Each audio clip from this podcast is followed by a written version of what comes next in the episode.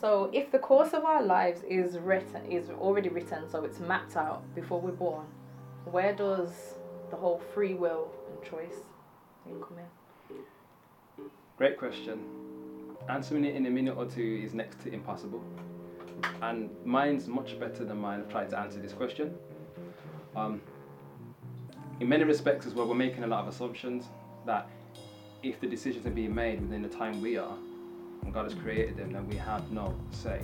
It's called determinism. It's almost as if we determined how to live, so what's the point? God's called it as it is.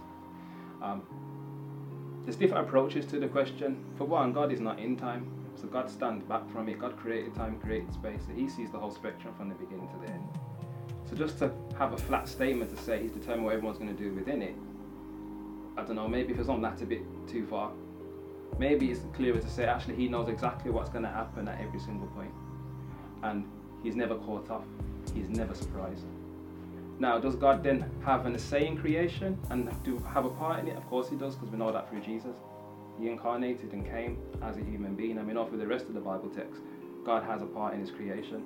So He does have a say in the will. He does have a say in the way that things go. And we know from text, from the Bible text, by the end, His will will come to pass. How that plays out in our decisions every day and what we do, massive question. What I would say is not to get so much hung up on it, but to realize that God does have a will and a way which is always better than ours, and to seek that. Um, and not to walk around thinking there's no point, because you have a decision to make. God has given you choice, and He did it from the beginning. Also, to realize the gravity of it, because we had choice right from the beginning, and we made the wrong choice, is why we had the fall and sin. So we have to realize the gravity of what God has given us and just use it to the best of our capabilities. I'd probably give that as an advice for the question. The question in itself is a very hard one to answer because it's from God's perspective. How do you do that, God? We can't get our heads around that. But God is God. And somehow our will and His sovereignty, which is usually what is that question, He says what goes, we've got will, then how does that affect His sovereignty? That's usually the problem. I can't unpick that right now in a minute or two. If I had an hour or a year, I wouldn't mm. have time, but that would be my answer to that question.